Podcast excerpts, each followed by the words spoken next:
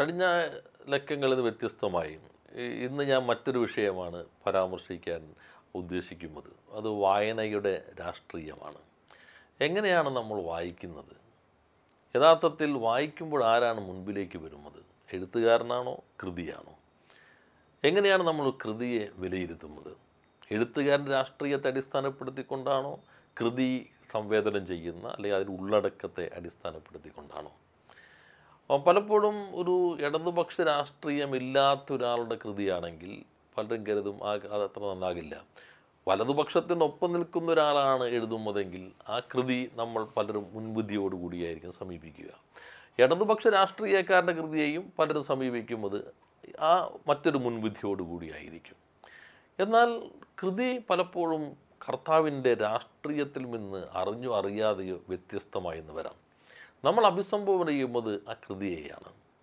കൃതിയുടെ വായനയ്ക്ക് രണ്ട് ഭാഗങ്ങളുണ്ട്. ഒന്ന് എഴുതുന്ന കാലം പ്രധാനമാണ്. ഏത് കാലത്താണ് എഴുതുന്നത്? അതാണ് ഞാൻ ഒരിക്കൽ സൂചിപ്പിക്കുകയുണ്ടായി. എഴുത്തിൽ നിന്ന് വേണമെങ്കിൽ കാലത്തെ നമുക്ക് വായിച്ചെടുക്കാൻ കഴിയും.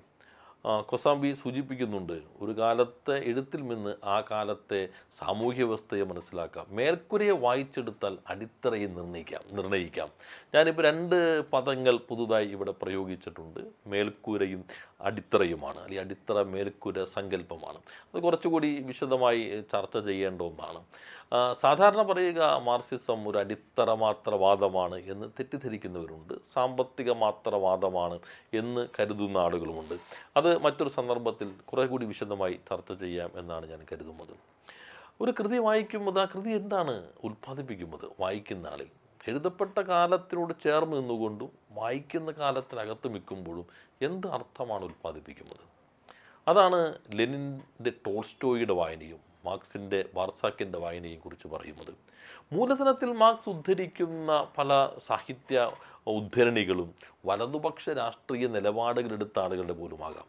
പക്ഷെ ആ ഉദ്ധരണികൾക്കകത്തുള്ള ആശയം അത് വളരെ സമർത്ഥമായി താൻ കൈകാര്യം ചെയ്യുന്ന ഒരു ആശയത്തോട് എത്രമാത്രം ചേർന്ന് നിൽക്കുന്നു.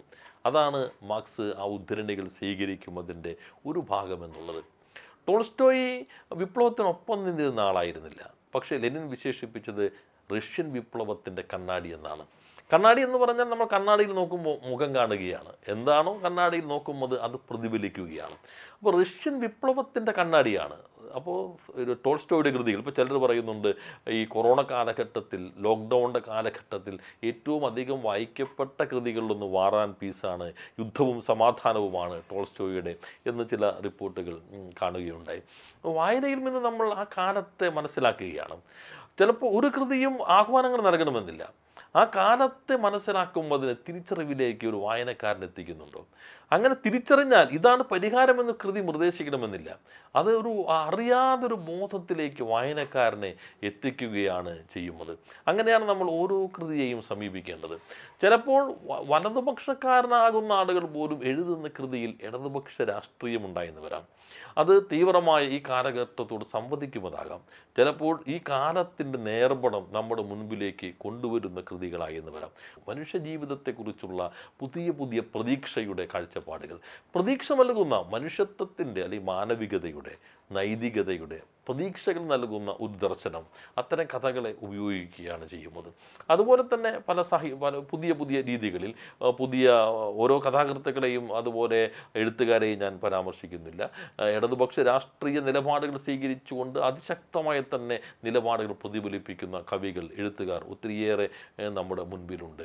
അതോടൊപ്പം തന്നെ ഇടതുപക്ഷ രാഷ്ട്രീയം പരസ്യമായി പ്രകടിപ്പിക്കുന്ന ആളുകളാകാം. പക്ഷെ അവർ ഉപയോഗിക്കുന്ന ബിംബങ്ങൾ സൂചകങ്ങൾ കൃതിയിൽ അത് ചിത്രമാകാം ചലച്ചിത്രമാകാം അല്ലെങ്കിൽ കവിതയാകാം കഥയാകാം. അതിലെല്ലാം പലപ്പോഴും ഉപയോഗിക്കുന്നത് ഒരു വലതുപക്ഷ ആശയ പരിസരം സൃഷ്ടിക്കലോ അല്ലെങ്കിൽ വലതുപക്ഷ ആശയ സംവേദനത്തിന്റെ ഉപകരണങ്ങളോ ആയെന്ന് വരാം. ചിലപ്പോൾ ഒരു സിനിമ എടുക്കുന്നയാൾ ഇടതുപക്ഷക്കാരനായെന്ന് വരാം പക്ഷെ ആശയം വലതുപക്ഷമായെന്ന് വരാം. ചിലപ്പോൾ എടുക്കുന്നയാൾ വലതുപക്ഷമാകാം പക്ഷെ അദ്ദേഹത്തിന്റെ രാഷ്ട്രീയമാകണമെന്നില്ല അറിഞ്ഞോ അറിയാതെയോ അതിനകത്ത് പ്രതിഫലിപ്പിക്കുന്നത്. ഇങ്ങനെയുള്ളൊരു വായന പ്രധാനപ്പെട്ടതാണ്. ഓരോ കൃതിയെയും നാം സമീപിക്കുന്നത് ഇതേ രൂപത്തിലായിരിക്കണം. അത് ചിത്രരചനയാ ചിത്രങ്ങളാകാം ചലച്ചിത്രങ്ങളാകാം കവിതയാകാം കഥയാകാം. എങ്ങനെയാണ് അത് പുരോഗമനപരമായ മാനവകുലത്തിന്റെ മുന്നോട്ടുള്ള പ്രയാണത്തിന് ഊർജം പകരുന്നത്? എങ്ങനെയാണ് ഈ കാലത്തെ തീക്ഷ്ണമായി അവതരിപ്പിക്കുന്നത്? അതിന്റെ അടിസ്ഥാനത്തിൽ ഓരോ കൃതിയെയും സമീപിക്കാൻ കഴിയേണ്ടതുണ്ട്. ഒരു തീർത്തും കൃതിയുടെ സൗന്ദര്യത്തെ മാത്രം കാണാമോ? ആശയത്തെ കാണാം. പഴയ തർക്കമാണ്. രൂപഭദ്രവാദം എന്നുള്ള തർക്കം. മുണ്ടശ്ശേരി മാഷ്ട കാലഘട്ടത്തിലും ഇ എം എസ് ഏറെ പ്രതികരിച്ചിട്ടുള്ള ഏറെ ചർച്ച ചെയ്യപ്പെട്ടുള്ള ഒന്നാണ്. ആശയം മാത്രമാണ് നോക്കേണ്ടത് എന്നൊരു കാലത്ത് കരുതിയിരുന്നു. അതിൽ നിന്ന് വ്യത്യസ്തമായി ആശയം മാത്രമല്ല അതിനകത്ത് സർഗാത്മകതയും സൗന്ദര്യവും കൂടി നോക്കേണ്ടതുണ്ട് എന്ന കാഴ്ചപ്പാടിലേക്ക് പിന്നീട് വികസിതമായി. ചിലപ്പോൾ ആശയത്തെ എതിർത്താലും കൃതിയുടെ സൗന്ദര്യത്തെ നമ്മൾ പ്രകീർത്തിക്കേണ്ടി വരും. ആശയത്തോടുള്ള വിയോജിപ്പ് പ്രകടിപ്പിക്കുമ്പോൾ തന്നെ അതിന്റെ ഈ രൂപത്തെക്കുറിച്ചുള്ള നല്ല അഭിപ്രായങ്ങളും പങ്കുവയ്ക്കേണ്ടി വരും. ചിലപ്പോൾ രൂപം നന്നായി രൂപം മോശമായിരിക്കാം ആശയം നന്നാകാം എന്നതുകൊണ്ട് മാത്രം അതൊരു കൃതിയാകണമെന്നില്ല. അത് നല്ലൊരു സർഗാത്മക സൃഷ്ടിയാകണമെന്നില്ല. അത്തരം തിരിച്ചറിവുകളാണ് പ്രത്യേകിച്ചും പുരോഗമന കലാ സാഹിത്യ സംഘവും കഴിഞ്ഞ രണ്ട് മൂന്ന് സി എം എസിന്റെ കാലഘട്ടം മുതൽ തന്നെ അദ്ദേഹത്തിന്റെ പെരുമ്പാവൂർ രേഖയിലൂടെ പുരോഗമന കലാ സാഹിത്യ സംഘവും മുന്നോട്ട് വച്ചത്.